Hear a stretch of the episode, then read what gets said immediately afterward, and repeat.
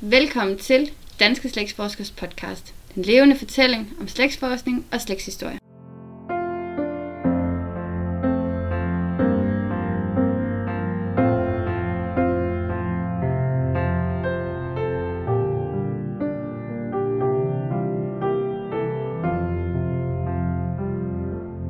Mit navn er Mette Borchardt Valund, og i dag er jeg taget til Frøsserlejrens Museum, hvor jeg skal snakke med Henrik Skov Christensen, som er museumschef på Frøslejrens Museum.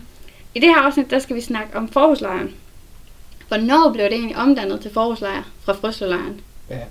Det blev omdøbt til forhuslejren i, ja, formelt set først den 1. juni 1945, men normalt, når man siger forhuslejren, så regnes det fra den 5. maj 1945, altså hvor Frøslevfangerne blev løsladt, og der begyndte at ankomme, ankomme de her landsviger, altså folk, der var mistænkt eller dømt for, for landsvige. Og som sådan fungerede lejren frem til efteråret 1949. Så man må sige, forhuslejren, det var en periode, der var meget længere end Frøslevlejren. Det var kun ni måneder. Mm. Men der var en utrolig grad af kontinuitet fra Frøslev til forhuslejr. Fængselsvæsenet, som havde stået for fangernes forplejning, de blev i lejren og stod også i forhuslejren for fangernes forplejning. Fangernes selvstyre, forvaltningen, selvforvaltningen i Frøslejren, de blev i lejren og blev kommandantskab i forhuslejren. Så de flyttede sådan set om på den anden side af skrivebordet. Så det er en stor grad af kontinuitet. Ja, så der blev ikke, der blev ikke ændret så meget egentlig, heller ikke, ikke i barakker eller noget, Nej, det blev bare og især ikke de første måneder, hvor modstandsbevægelsen stod for, for lejren, da det var en interneringslejr. Da, da den første lejrkommandant, som jo så var den gamle lejrleder, altså så det vil sige fangernes øverste tillidsmand i Frøslejren, han brugte de gamle tyske regulativer for Frøslejren. De blev også overført til den tidlige forhuslejr. Hvem kom der sådan til at starte med, da det lige blev sådan? Ja, det var femmer. alt overvejende var det folk fra det tyske mindretal her i Sønderjylland. Ja. Og så... der var i løbet af ganske kort tid, så var der over 3.000 interneret i lejren. Så det var ligegyldigt, om de havde gjort noget. Hvis de bare var fra det sønderjyske, eller det tyske mindretal, Nej, så... Så, så, så, bredt, så bred var penslen trods alt ikke. Nej. Det var folk, som i, på en eller anden måde havde gjort sig bemærket under krigen. Altså havde været medlem af, af hvad det mindretals nazistiske parti, havde været i tysk krigstjeneste, tyske vagter, eller i det, der hed Zeitfreiwilligendienst, det var sådan en slags hjemmeværn, der blev dannet øh, i mindretallet, hvor man gik til uniformeret og, og, og, og bevæbnede skydeøvelser en gang eller to i ugen. Men, men altså, man skulle have foretaget sig et eller andet, der var mistænkeligt, for at man blev lukket ind. Men de tog egentlig rimelig mange, tænker jeg, i ja, starten. De, ved de, tog, de tog ret mange, men hvis man ser på, øh, hvis man ser på det tyske mindretal isoleret, så var der cirka 3500, der blev interneret, og af dem, der var der faktisk 3000, der blev dømt. Det vil sige, der var noget at komme efter i langt de fleste tilfælde. Mm. Hvis du tager det på landsplan her i Danmark, så var der 40.000, der blev interneret, og der var kun cirka 13.000, der blev dømt. Okay, så der var faktisk noget at komme efter. Der var de... langt mere at komme efter i forhold til det tyske mindretal, end, til, end i forhold til den danske befolkning som sådan. Men æbbede det så lidt ud med, at, at det kun var det nærmeste tyske mindretal, til at det også var andre, der kom løsende? Der kom i løbet af relativt kort tid, begyndte også at ankomme folk fra det øvrige land. Ja. Øh, og, og, og hen omkring lejrens øh, slutperiode, der var det sådan øh, en, en, der var det meget øh, bredt fordelt på hele landet. Fordi der blev forhuslejren også brugt som sådan en slags åben udslusningsanstalt for folk, der havde fået lange dommer, som har siddet i Horsens Tugthus og andre steder. De kom så her til Forhus i forbindelse med, at de skulle sluses ud i det civile samfund. Hmm. Så altså nu tænker jeg også lige i forhold til min egen olde, for han kom jo fra Sibirien. Ja. Var der flere af sådan nogle, der kom fra de der, ja, ja. Sådan, der har været på Østfronten, og så ligesom blev sendt tilbage til... Ja, folk, der havde set i uh, russisk, men især amerikansk krigsfangelejre, de kom jo sådan drøbvis tilbage Mm. Øh, men langt de fleste, de kom alligevel ind der i, øh, i løbet af 45. Men der kom krigs, altså frontfrivillige, især Waffen SS-folk, de kom jo de næste flere år, kom de jo drøbvis øh, til lejren her. Så, så den ændrede, ændrede den så status fra en, en lejr til et fængsel, eller var det egentlig, blev det ved med at være en interneringslejr? Det, blev, det var en interneringslejr under modstandsbevægelsen. Mm. Indtil den 3. august 1945, der overtog fængselsvæsenet driften af lejren i sin helhed, og der blev det så en, en straffelejr, en statslig straffelejr for landsvigere. Så der, der var det de statslige regulativer, der trådte i kraft. Alle de der bestemmelser, man havde brugt, mens det var interneringslejr, som i virkeligheden var for den tyske frøslejr, de blev afskaffet. Og så trådte de statslige regulativer for behandling af fanger ind.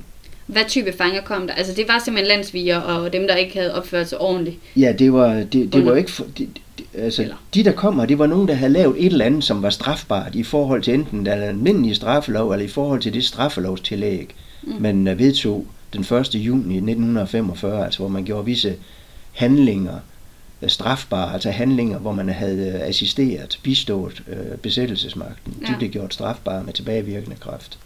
Selvom det ikke var noget, de opfordrede til, at man skulle egentlig holde sig Ja, ja, det eller ikke med at- opfordret til. Men, Nej. men det var jo ikke, under krigen var det ikke et problem, men lige pludselig blev Nej, det det er jo klart, kæmpe- når der er en tysk besættelsesmagt her, ikke, også, så var det Mm. ikke noget problem men, for... Så det var også bare dem, der havde arbejdet for tyskerne, de var egentlig også landsviger. Det kommer an på, hvad arbejde det var. Altså, ja. hvis du bare havde været Tysklands arbejder, Mm. det var ikke strafbart. Nej, det var nemlig dem, Og- jeg tænkte, der ja, jo egentlig blev opfordret til at tage til Tyskland. Og, Ja, ja, det var heller ikke noget, man, ja, man opfordrer måske, men det der med, at man blev tvunget derned, at man mistede sin understøttelse, hvis ikke man gjorde, det er Ja. altså en skrøne. ja. Jamen, nu tænker jeg også mere dem der, der nærmest var sådan, hvis de mistede job i Danmark, at de så Ja, at blev... de så af egen drift søgte arbejde Ja. i Tyskland, de blev ikke straffet. Nej. Det gjorde det. Heller ikke folk, der byggede, hvad det er, der arbejdede ved bunkersbyggeriet i Vestjylland, så videre, de blev heller ikke straffet. Nej, så Det der var det. faktisk en, egentlig en mild på den måde. Ja, altså det skulle være, det skulle være et eller andet, øh, og, og dit firma kunne også godt have leveret til tyskerne, uden at det, var, uden at det blev betragtet som strafbart. Men det er klart, de folk, der oprettede et firma med henblik på at levere til tyskerne og udelukkende leve af det, de fik konfiskeret deres overskud og, og kom ind i møllen. Så dem der, der bare sådan omdannet egentlig for bare at kunne overleve krigen, de var ikke sådan stort Nej. men dem der, der decideret oprettede et virksomhed og sagde, Ja, ja.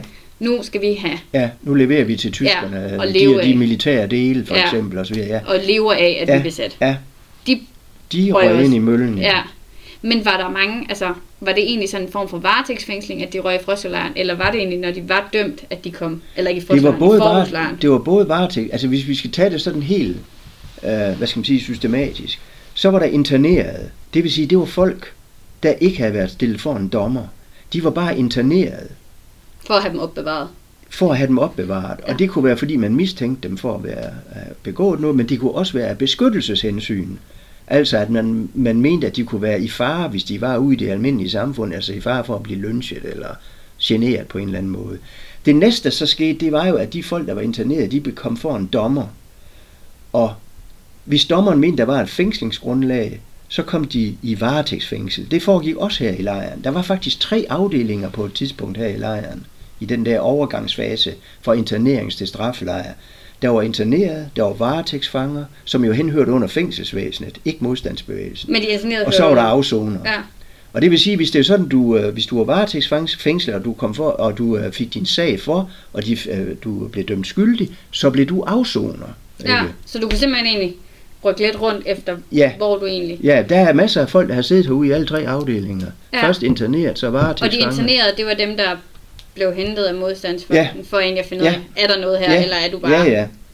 hvad er du Ja. for en, vi skal Yes. lige. Men altså, var det, så det var danske modstandsfolk, der styrede lejren i første omgang? Det var det, øh, det var det indtil den 3. august 1945, ja. hvor det var en interneringslejr. Der var lejren under modstandsbevægelsens kommando. Og der er jo også den øh, formalitet i det, at i Danmark er det jo sådan, ifølge grundloven, der skal du stilles for en dommer inden for 24 timer, Mm. når du er blevet tilbageholdt af politiet. Og for at de kunne ikke stille alle de der 40.000 mennesker for en dommer Nej. inden for 24 timer. Nej. Så, så længe det var under modstandsbevægelsen, de var interneret under modstandsbevægelsen, så betragtede man dem ikke som værende tilbageholdt af de danske myndigheder. Det vil sige, så var man ikke forpligtet til at stille dem for en dommer inden for 24 timer. Men i det, over, i det øjeblik modstandsbevægelsen udleverede dem til de danske myndigheder, til det danske politi, så kom de for en dommer inden for 24 Så når timer. de egentlig sad i interneringslejren, så var de sådan lidt, Det var sådan en limbo. Man kan sige, det Ja. var sådan en slags juridisk limbo, ikke? ja, hvor man Ja. ikke helt... Ja. Og så snart de så sagde, nu udleverer vi dig til dansk, så... Ja. Og det er jo klart, det var jo, det var jo en hovedbestræbelse i de der, øh, der fra maj. Det var jo at få de der folk gennem systemet. Mm. Altså at de der mange internerede, de skulle stilles for en dommer, så snart det var muligt. Ikke? Men du kunne ikke stille 40.000 for en dommer Nej. i løbet af kort tid. Nej. Så jeg vil sige, at i løbet af første halvdel af september, der var interneringerne faktisk afviklet. Mm. Hvor mange var der her i forhuslejren, da den sådan... Der var Der var, øh, altså, der var cirka, da der var flest interneret, så var der vel omkring 3.500. Men der var jo så samtidig nogen, altså så begyndte jo folk at blive overført til varetægtsafdelingen herude, og Mm. nogen fra august blev så overført til afsoningsafdelingen. Men altså jeg vil tro, at 3.500 på en gang var vel max Mm. i, øh, øh, derhen over sommeren 45. Og så dryppede det sådan ligesom nedad, der komme ja, henad. så, øh, så, så, hvad skal man sige, så øh, faldt øh, befolkningstallet jævnt hen over årene. Mm. Men kom fangerne her også fra hele Danmark, Ja. eller var det også... De kom her fra hele Danmark, men i interneringsperioden, altså der de første måneder, der var det mange, mange af dem, det var fra det tyske mindretal. Ja. Det vil jeg sige omkring 85-90 procent af dem, det var fra det tyske mindretal. Så det var egentlig også ligesom for at få styr på dem, der havde lavet noget af det tysk mindretal, som var meget. Men jeg tænker også, at det tyske mindretal var jo tysk venlige, mange af dem jo. Så Jamen det tyske mindretal solidariserede sig fuldstændig med, med besættelsesmagten, ja. både militært, politisk, økonomisk og kulturelt. ja. Og det, øh, det er klart, at det, øh, det skulle der så det skulle der afregnes for, Mm. og det blev der så. Men var der det samme type hierarki i lejren, som, som tidligere, eller var der ikke sådan et hierarki fangerne imellem, med at der var en barakleder? Og, Jo, det var også en af de ting, som den danske lejrkommandant, som jo var tidligere lejrleder i Mm. Frøselejren, altså fange, det overførte han også Mm. til den tidlige forhuslejren, da det var en interneringslejr. Der blev den styret fuldstændig på samme måde, og efter samme principper, og efter de samme regulativer, som i den tyske frøselejr. Men da fængselsvæsenet overtog lejren der den 3. august, så forsvandt alle de der regulativer og ordninger som duk for solen i løbet af et døgn. Så var det de statslige regulativer, der galt. og så var der ikke på samme måde det der Nej. Og der, der, altså, der er ingen tvivl om, at de indsatte her, de internerede, de oplevede behandlingen som hårdere under modstandsbevægelsen, end da det blev fængselsvæsenet. Men selve princippet om, hvordan man indrettede sig i lejren, altså det der med fangeselvstyre, der følte de, at de havde det mere frit, da det var interneringslejr, fordi der kunne de gå frit rundt på området og snakke med hinanden og så videre. Det ændrede sig, da de- da de kom under de statslige regler der den 3. august.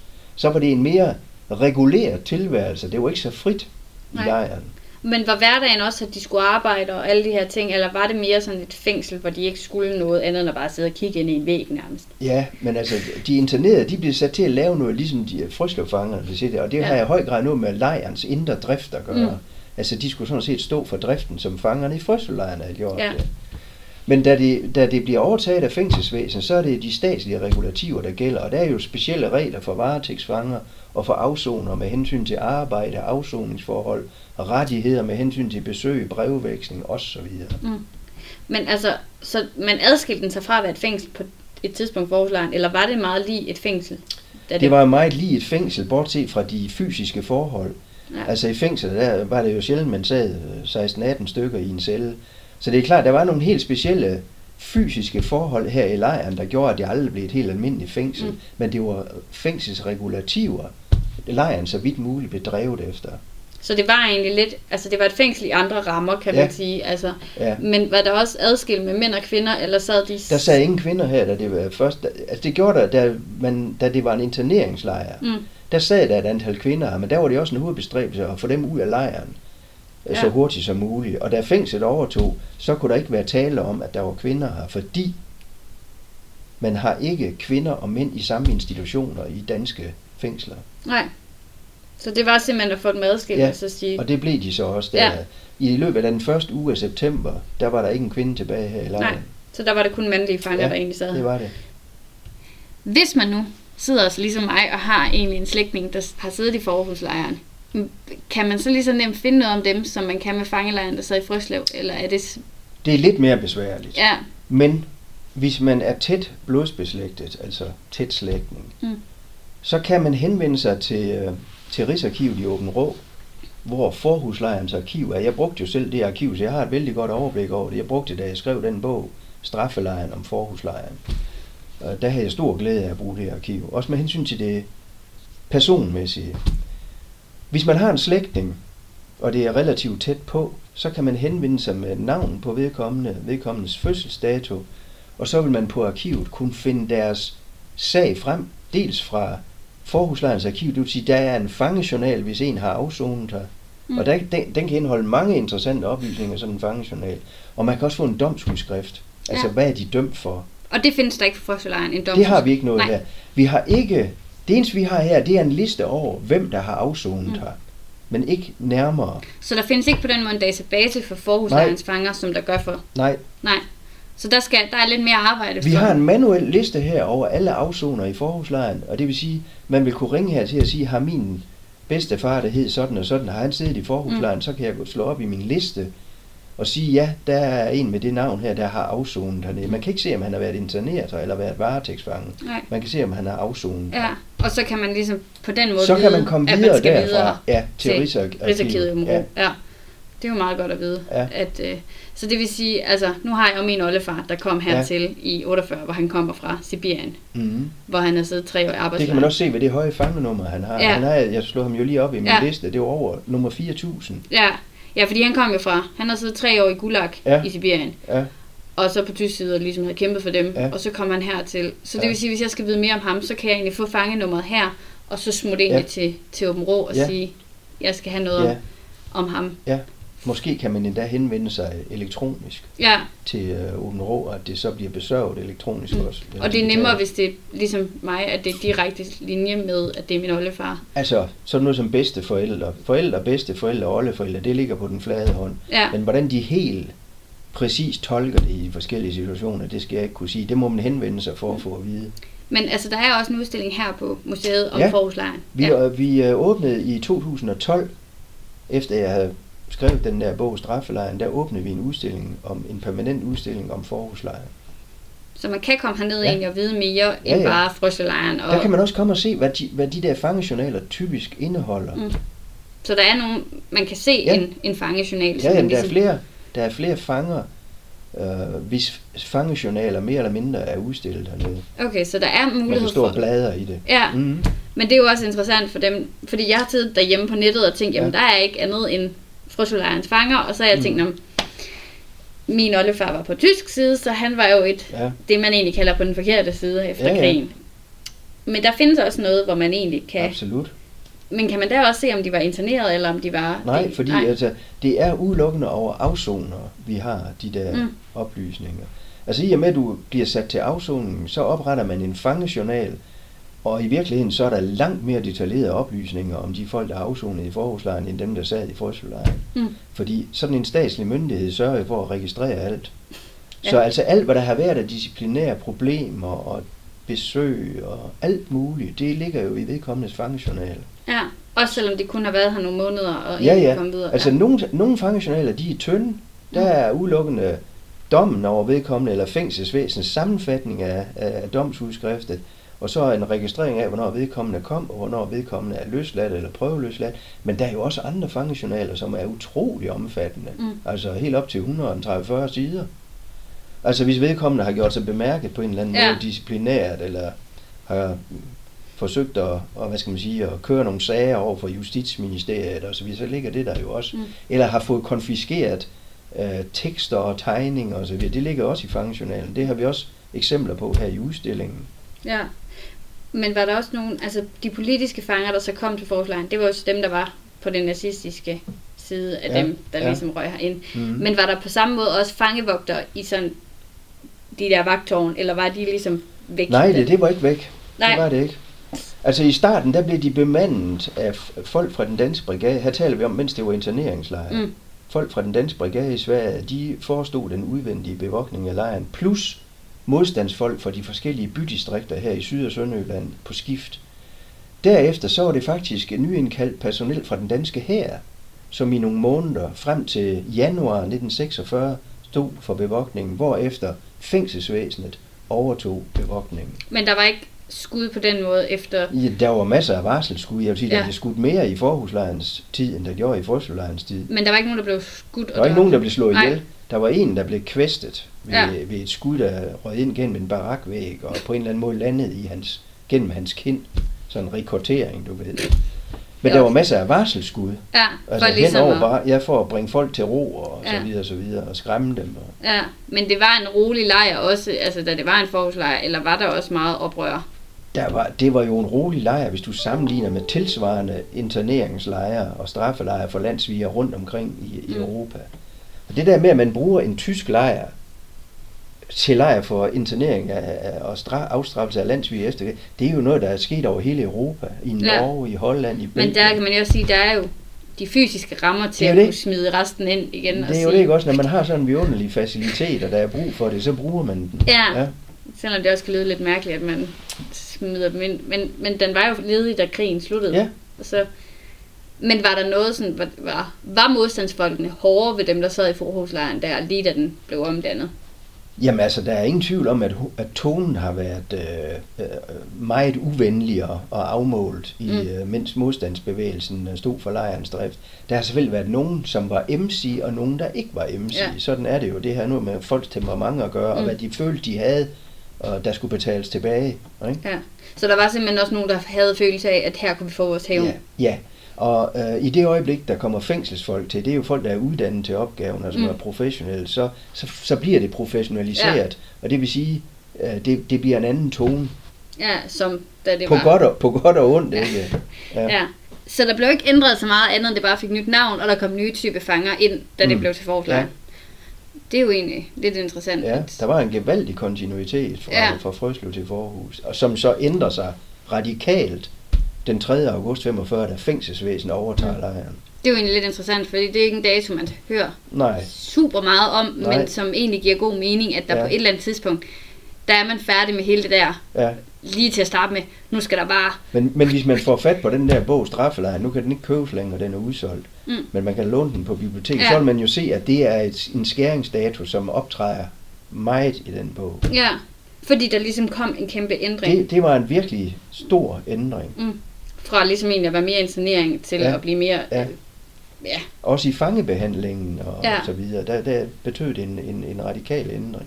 ja, så det er også det, der er interessant at vide, det er om, om ens slægtninge sad der før 3. august, eller om det var efter 3. august, at Ja. så er der egentlig en ændring i. Ja, problemet er jo så bare, hvis det var nogen, der kun der sad, hvis det er nogen, der kun sad før 3. august, så er vi over i kategorien interneret og Mm. varetægtsfanger, og så har vi, øh, så har vi ikke rigtig noget arkivmateriale om dem Nej. på samme måde. Så hvis der er nogen, der sidder og tænker, at de sad der før 3. august, så er der egentlig ikke lige så meget. Det er Som- vanskeligt at finde noget der. Man kan godt i nogen udstrækning finde noget om varetægtsfangerne. Det er også på landsarkivet, det Mm. mm. foregår. De internerede, så skal man jo i modstandsbevægelsespapir. De har altså ikke på samme måde ført øh, systematisk regnskab med tingene. Nej.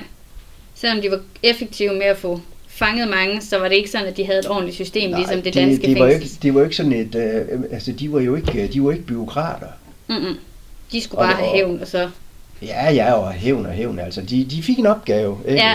Og så var der så nogen, ikke også, der lagde nogle hævnmotiver i det, og andre, mm. de var faktisk meget professionelle. For eksempel ham lejerkommandanten, Diemann, den gamle Ja. lagerældtester fra Frøsland, han var sgu, synes jeg, faktisk temmelig professionel. Mm. Han fik i øvrigt også tilbudt stillingen som fængselsinspektør i, øh, i straffelejren Forhus.